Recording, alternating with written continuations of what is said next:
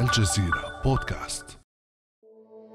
في عشاء سنوي شهير مع العشرات من أبرز الصحفيين والإعلاميين الأمريكيين جرت العادة أن يرحب الرئيس الأمريكي جو بايدن بالمدعوين ويشاركهم بعضا من خواطره. عندما تدفن الحقيقة بالأكاذيب وتصبح الأكذوبة حقيقة تعيش بيننا يظهر لي وأعني هذا من صميم قلبي أن دور الصحافة الحرة يزيد أهمية أكثر من أهميتها خلال القرن الماضي. لقد آمنت دائما أن الصحافة النزيهة هي مرآة أنفسنا تعكس لنا الجيد والسيئة والحقيقة. لم تمض أيام حتى وضعت كلمات بايدن على المحك.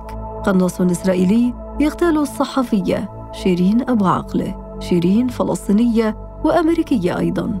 لكن يبدو أن الإدارة الأمريكية تتناسى هذه المعلومة فشهد شيرين مواطنة أمريكية قتلت بسلاح حليف أمريكا إسرائيل وفي واشنطن صمت عام عن الجريمة ومن بين ألف صوت بالكاد يخرج صوت واحد يطالب بحقوق شيرين. رشيدة طليب عضو الكونغرس. أعتقد أن عشرة نواب وقعوا حتى الآن الرسالة وهذا تطور هائل بالنظر إلى التاريخ الذي كان فيه التركيز في الاتجاه الآخر. من غير المسبوق أن يرفع أعضاء في الكونغرس أصواتهم للتنديد بما جرى بطريقة لم نرها من قبل. وأعرف أن هذا سيثير انتباه عدد من المسؤولين الذين سيقررون هل سيتحرك بلدنا للعب دوره. لا يمكن أن نسمح للأشخاص الذين يرتكبون جرائم حرب أن يحققوا مع أنفسهم. من المهم جدا أن نفهم إلى أي حد يكون هذا الأمر غير عادل ونحن نعرف أن تحقيقهم سيكون منحازا. لماذا تسكت واشنطن عن اغتيال شيرين أبو عقله وما حقوقها على الحكومة الأمريكية؟ وكيف يمكن دفع أمريكا لمحاسبة قاتل شيرين؟ بعد أمس من الجزيرة بودكاست أنا أمال العريسي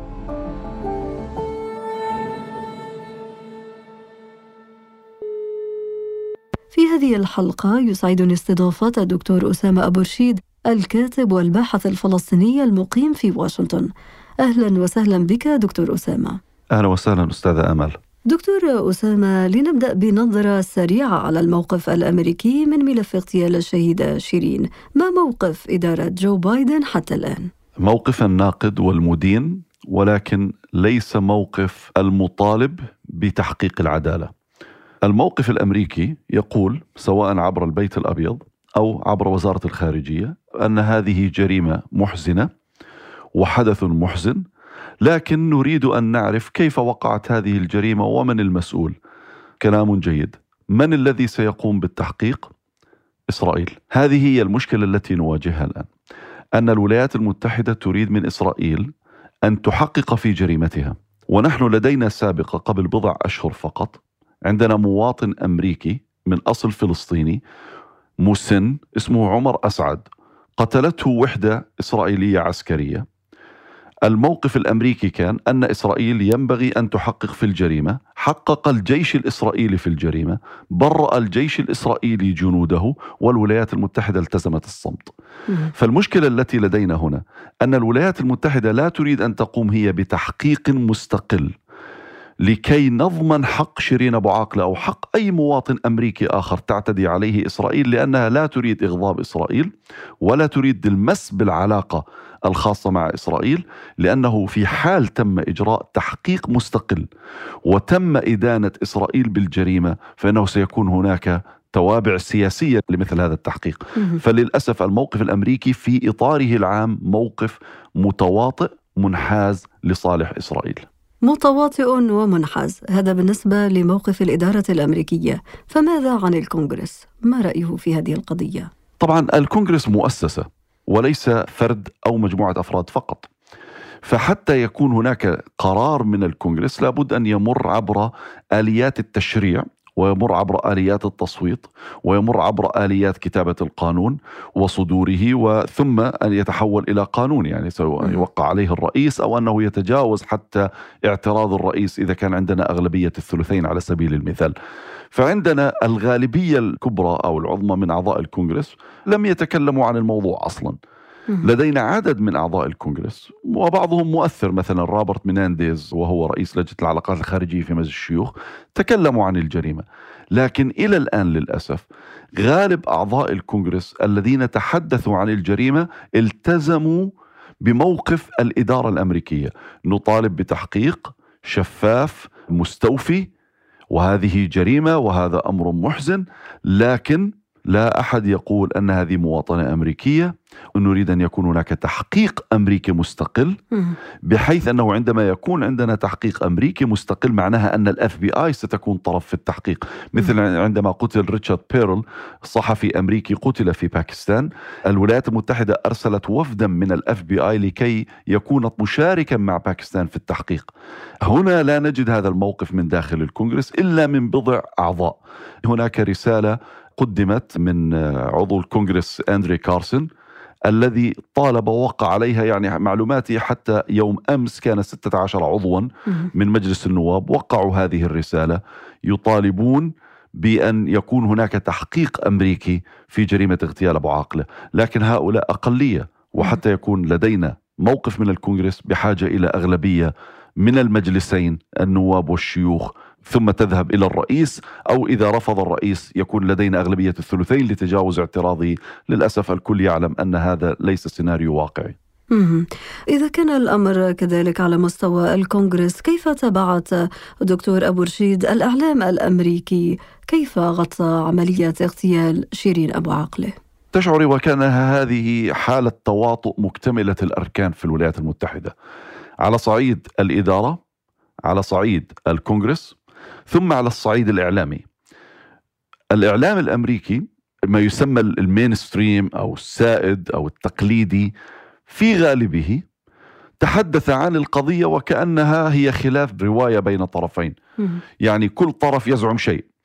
النيويورك تايمز أو الأسوسييتد بريس أو السي إن إن أو غيرهم حدث حادث مأساوي قتلت صحفية.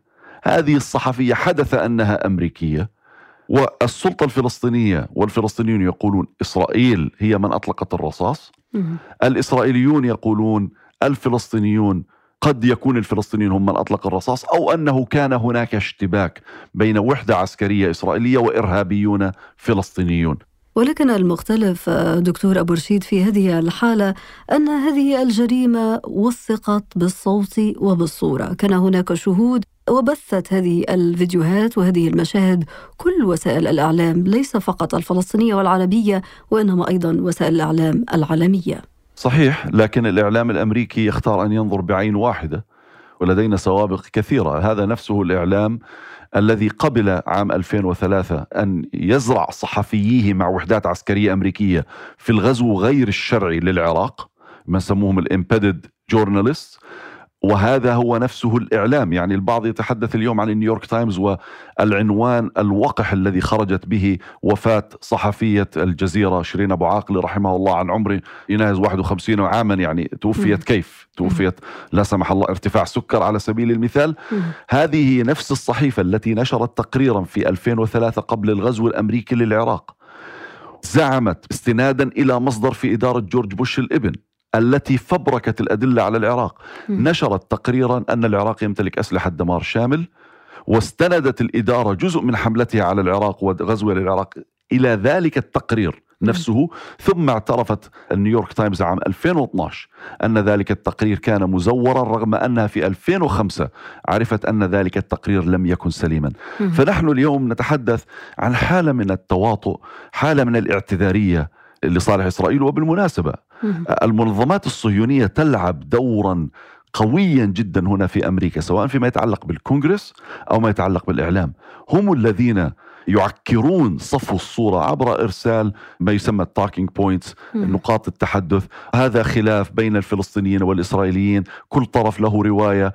ينبغي أن ننتظر حتى حتى نحصل على الحقيقة كاملة وهذا لن يتم إلا عبر تحقيق والتحقيق لم يجري لأن الفلسطينيين إلى الآن يرفضون إشراك الجانب الإسرائيلي في التحقيق. فهذه الموضوعية المزعومة هي المنفذ الذي ينفذون من خلاله في محاولة لتعكير صفو الصورة التي يراها العالم كله أمام ناظريه بالصوت والصورة نقل حي ومباشر. لكن للأسف هذه ليست أولوية لدى الرأي العام الأمريكي فمن السهل التلاعب بها لأن الرأي العام الأمريكي لا يهتم أن يذهب ويبحث عن مصدر المعلومة من جهة أخرى في غالبه طبعا. هذا تواطؤ كما ذكرت دكتور أبو رشيد وهذه العين الواحدة التي لا ترى إلا الرواية الإسرائيلية. يبدو أنها ليست كذلك إذا ما تحدثنا عن الوضع في أوكرانيا. منذ أيام تقريبا وزارة الخارجية الأمريكية أعلنت أحداث برنامج لجمع وتحليل الأدلة على جرائم الحرب الروسية في أوكرانيا وسمت هذا البرنامج مرصد الصراع يشمل التوثيق والتحقق ونشر أدلة مع إتاحة مصادرها. وكل هذه الأدلة مرتبطة بتصرفات روسيا في أوكرانيا والبرنامج هذا استثماراته تصل دكتور أبو رشيد إلى قرابة ستة ملايين دولار ويحلل كل المعلومات لا يستثني صور الأقمار الصناعية المعلومات التي تنشر حتى على مواقع التواصل الاجتماعي لاستخدامها في آليات المساءلة الحالية والمستقبلية. صحيح وهذا يعطينا دليلا قاطعا أن الولايات المتحدة ليست طرفا محايدا ولا طرفا موضوعيا ولا طرف مهتم بحقوق الإنسان. المسألة هؤلاء الناس لا يبحثون عن مصداقية ولا يبحثون عن حقيقة، هم واضحون أن هناك معايير مزدوجة. المشكلة أننا نحن من يريد أن يخجلهم بالحديث عن المعايير المزدوجه لكنهم لا يخجلون. الإعلام الأمريكي نفسه اليوم هو إعلام حرب عندما تنظري مثلا إلى البث المباشر للسي إن على سبيل المثال من داخل أوكرانيا هذا إعلام حرب. وليس إعلاما مستقلا. هذا إعلام تبنى الرواية الأوكرانية. أنا لا أقول أن روسيا غير معتدية. روسيا معتدية قطعا. لكن الإعلام الأمريكي اختار أن لا يكون محايدا. اختار أن يكون تبع للرواية العسكرية الأمريكية والرواية الرسمية الأمريكية، هذه مسألة بحاجة إلى تفكيك، بحاجة إلى النظر إليها في سياق وإطار موضوعي كامل، أين نقاط الضعف وأين نقاط القوة في الإعلام الأمريكي؟ وليس تقديمه وكأنه هو المعيار الأرقى لما ينبغي أن يكون عليه الإعلام عالميا. دكتور أبو رشيد إذا الإدارة الأمريكية الكونغرس الإعلام كلها اختارت النظر بعين واحدة واختارت أن تدع التحقيق في جريمة اغتيال شيرين أبو عاقلة لسلطات الاحتلال. هنا نتساءل دكتور أبو رشيد عن حقوق شيرين على الدولة الأمريكية. للأسف لا يوجد حقوق كثيرة لها. لأن الولايات المتحدة تقدم بعض الضمانات لمواطنيها عندما يكونون في الخارج. من تلك الضمانات على سبيل المثال أنه إذا اعتقل مواطن أمريكي في الخارج أن يكون هناك متابعة لقضيته متابعة قنصلية حسب قوانين البلد الذي اعتقلت. إذا كان هناك اختطاف يكون هناك متابعة لقضيته ومحاولة لتحرير ذلك الرهينة لكن لا يعني أنه أمريكا ستدفع مقابل مادي لذلك فدية أو أن أمريكا سترسل قوات عسكرية.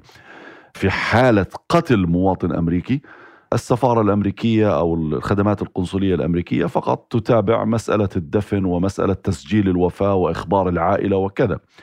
الآن في حال حدوث جريمة ضد مواطن أمريكي من دولة أجنبية هنا تصبح القضية فيها تعقيدات. هنا تصبح القضية فيها تعقيدات. لأن عندنا جملة من القوانين التي تصطدم ببعضها البعض. عندنا قوانين تتحدث عن حصانة الدول الأجنبية. يعني إذا دولة أجنبية هي التي ارتكبت الجريمة فالدولة إذا كانت تعترف بها الولايات المتحدة هذه الدولة لها حصانة. فلا يمكن محاكمة الدولة أمام المحاكم الأمريكية. فالآن عندنا هذا الإشكال الموجود الذي يواجهه الكثير من الأمريكيون. عندما يتعلق الأمر بإسرائيل أنني كيف سأرفع دعوة على دولة تتمتع بحصانة هنا؟ دكتور أبو رشيد حتى أن قانون عام 1991 الذي مرره الكونغرس الأمريكي المسمى بقانون حماية ضحايا التعذيب يندرج أيضا في هذه الازدواجية ازدواجية القوانين أليس كذلك؟ نعم لأنه الذي سيحصل التالي قانون حماية الأمريكيين من التعذيب وغيره هذا يتعلق بالأشخاص يعني من هم الأشخاص الذين ارتكبوا الجريمة إذا أنا أسامة برشيد مواطن أمريكي اعتقلت في الدولة إكس على سبيل المثال وتم التعذيب. فإذا هذه الدولة ليست مصنفة إرهابيا فإن القانون الذي سينطبق على هذه الدولة هم الأشخاص الذين مارسوا التعذيب. فلن يكون ضد الدولة التي مارست التعذيب.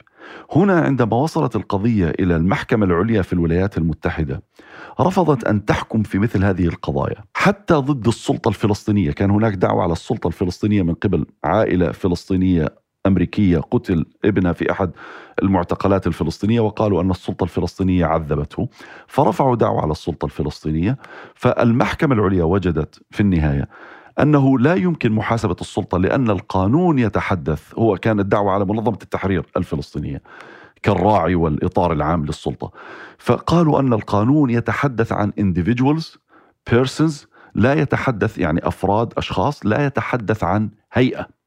فإذا لا يمكن تطبيق القانون على السلطة الفلسطينية أو على منظمة التحرير. نفس الشيء حصل عندما رفعت عائلات يهودية في أمريكا دعوة على السلطة الفلسطينية وليس منظمة التحرير الآن. ونفس الشيء قالت المحاكم أن هذه دولة أو كيان لا يخضع لقانون الأفراد.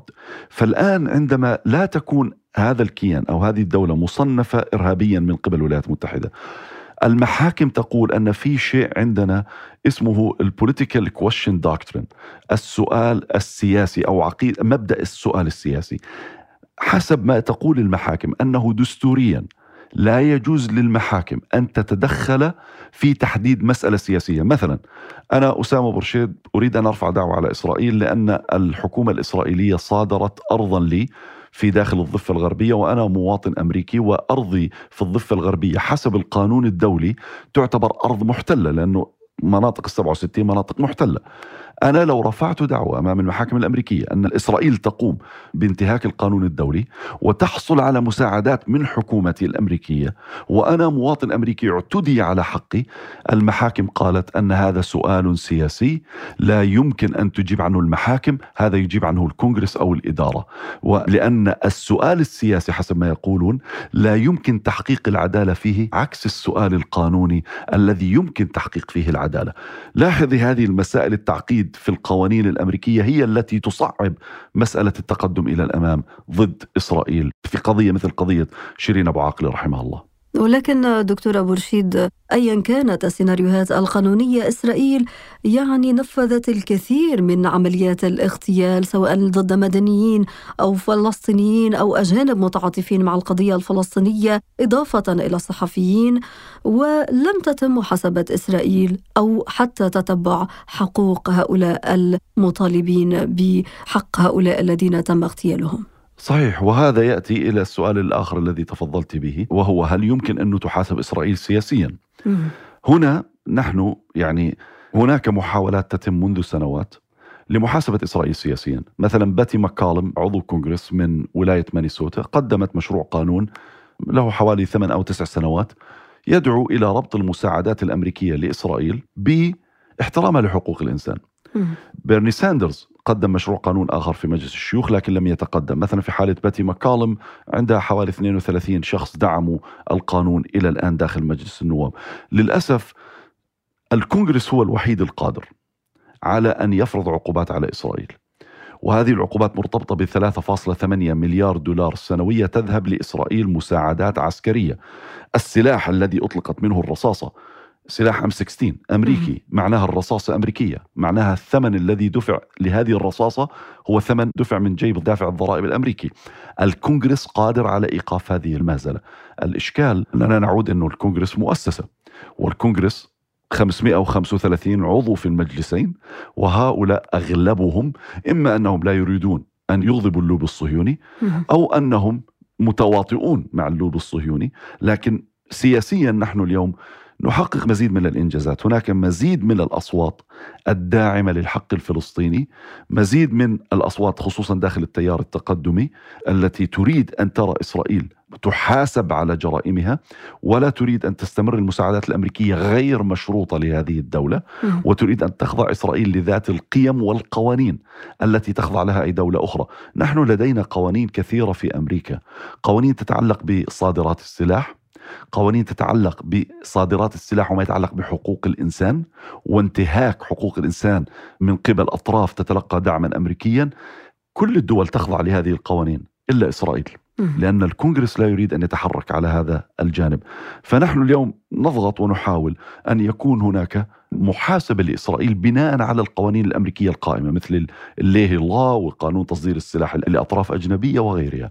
لكن للأسف لازلنا بعيدين عن تلك النقطة. على ذكر الضغط دكتور أبو رشيد أي دور للمجتمع العربي الأمريكي في الدفع باتجاه تحرك الكونغرس بما أنه الوحيد القادر على تحريك التحقيق وتحريك هذا الملف. هناك يعني عمل كبير يتم هنا في الولايات المتحدة سواء لدينا مؤسسات كثيرة وبالمناسبة ليست فقط عربية يهودية مسلمة مسيحية بيضاء سوداء لاتينية يعني الأصول.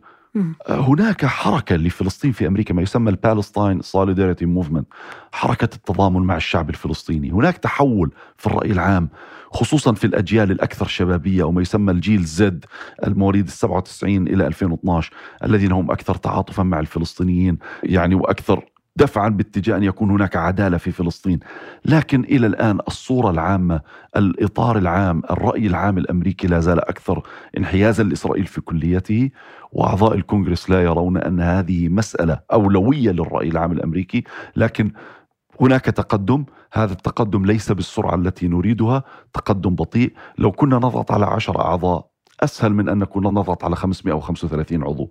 فهذه يعني جهود كبيرة تتم، كشف الحقيقة، جهود إعلامية، جهود ما نسميه نحن ال advocacy أو الدفاع والمناصرة وال lobbying الضغط السياسي، لكن لا أريد أن نبني امالا في المدى القصير، لكن على المدى المتوسط والبعيد أظن أن الصورة ستكون أفضل بكثير مما هي عليه الآن. بما أنك تحدثت عن المدى المتوسط والبعيد برأيك إلى أين يمكن أن تصل قضية اغتيال شيرين أبو عاقله رحمها الله في أمريكا؟ للأسف لا أظن أننا سنحقق إنجازات كبيرة الآن. يعني الكونغرس لا يتوقع منه للأسف أن يصوت حتى على تحقيق مستقل، الإدارة قادرة أن تقوم بتحقيق مستقل بدون ضغط من الكونغرس ولذلك نحن يعني العمل يجري على صعيدين، صعيد الضغط على الإدارة مباشرة لأنه الرئيس أو وزير الخارجيه قادران على أن يتخذ قرار ويقول نريد تحقيقا مستقلا وانتهى الأمر، الكونغرس لا يتدخل هنا، أو أن الكونغرس يفرض على الإدارة أن تقوم بذلك. للأسف لا نرى أنه هذا سيتم في المدى المنظور الآن لكن لا زالت هذه المحاولات تتم. على الأقل نحن نحاول أن نكشف الحقيقة أن نضغط على الإعلام الأمريكي أن يعترف بالحقيقة. ولذلك وجدنا بعض التراجع حتى من النيويورك تايمز وغيرها تراجع عن, عن انتهاكهم للمعايير المهنية والأخلاقية التي ينبغي أن يلتزموا بها. عندما تراجعوا عن طريقة رواية الجريمة وتحدثوا بصيغة أكثر اقترابا من الواقع. مرة أخرى هل وصلنا إلى أين نريد أن نكون؟ لا للأسف. لكن الضغط يؤتي بعض الثمار لكن ليس بالمستوى الذي نريده لأننا لسنا بالقوة التي نريد أن نكون عليها في هذه المرحلة. في الختام دكتور أبو رشيد في ظل هذه التعقيدات القانونية والسياسية هل تتوقع أن تتراجع الولايات المتحدة الأمريكية عن موقفها وتعلن التدخل والمشاركة في تحقيق مستقل في قضية اغتيال شيرين أبو عاقلة رحمه الله. يعني من الصعب الجزم بذلك ما أعرفه أن هناك ضغوط تتعرض لها الإدارة الأمريكية كي ترسل محققين من الاف بي اي لكي يساهموا في هذا التحقيق. إلى الآن الصورة غير واضحة. لا أريد أن أقول أن هذا مستبعد لكن لا يبدو أنه إلى الآن نسير بهذا الاتجاه، لكن هناك ضغوط تتم على الإدارة كي يكون هناك تدخل من قبل الاف بي اي. هل قد تبعث الولايات المتحدة بعض العناصر بعض ضباط الاف بي اي أظن أنه احتمال قائم لكن لا يعني أنه سيكون هناك قيادة للتحقيق. أظن أن هذا احتمال مستبعد جدا. أن يكون هناك عناصر شيء من الاف بي اي وانخراط من الاف بي اي شيء وأن تقود الاف بي اي والولايات المتحدة التحقيق في جريمة اغتيال مواطنة أمريكية أمر مستبعد في هذه المرحلة. ولكن لا شك أن كاميرات التي وثقت هذه الجريمة جريمة اغتيال شيرين أبو عاقلة نظرت إليها كل عيون العالم حتى وإن كانت أمريكا تنظر لهذه الجريمة بعين واحدة. الدكتور أسامة أبو رشيد الكاتب والباحث الفلسطيني المقيم في واشنطن شكرا جزيلا لك على كل هذه التوضيحات. العفو. كان هذا بعد أمس.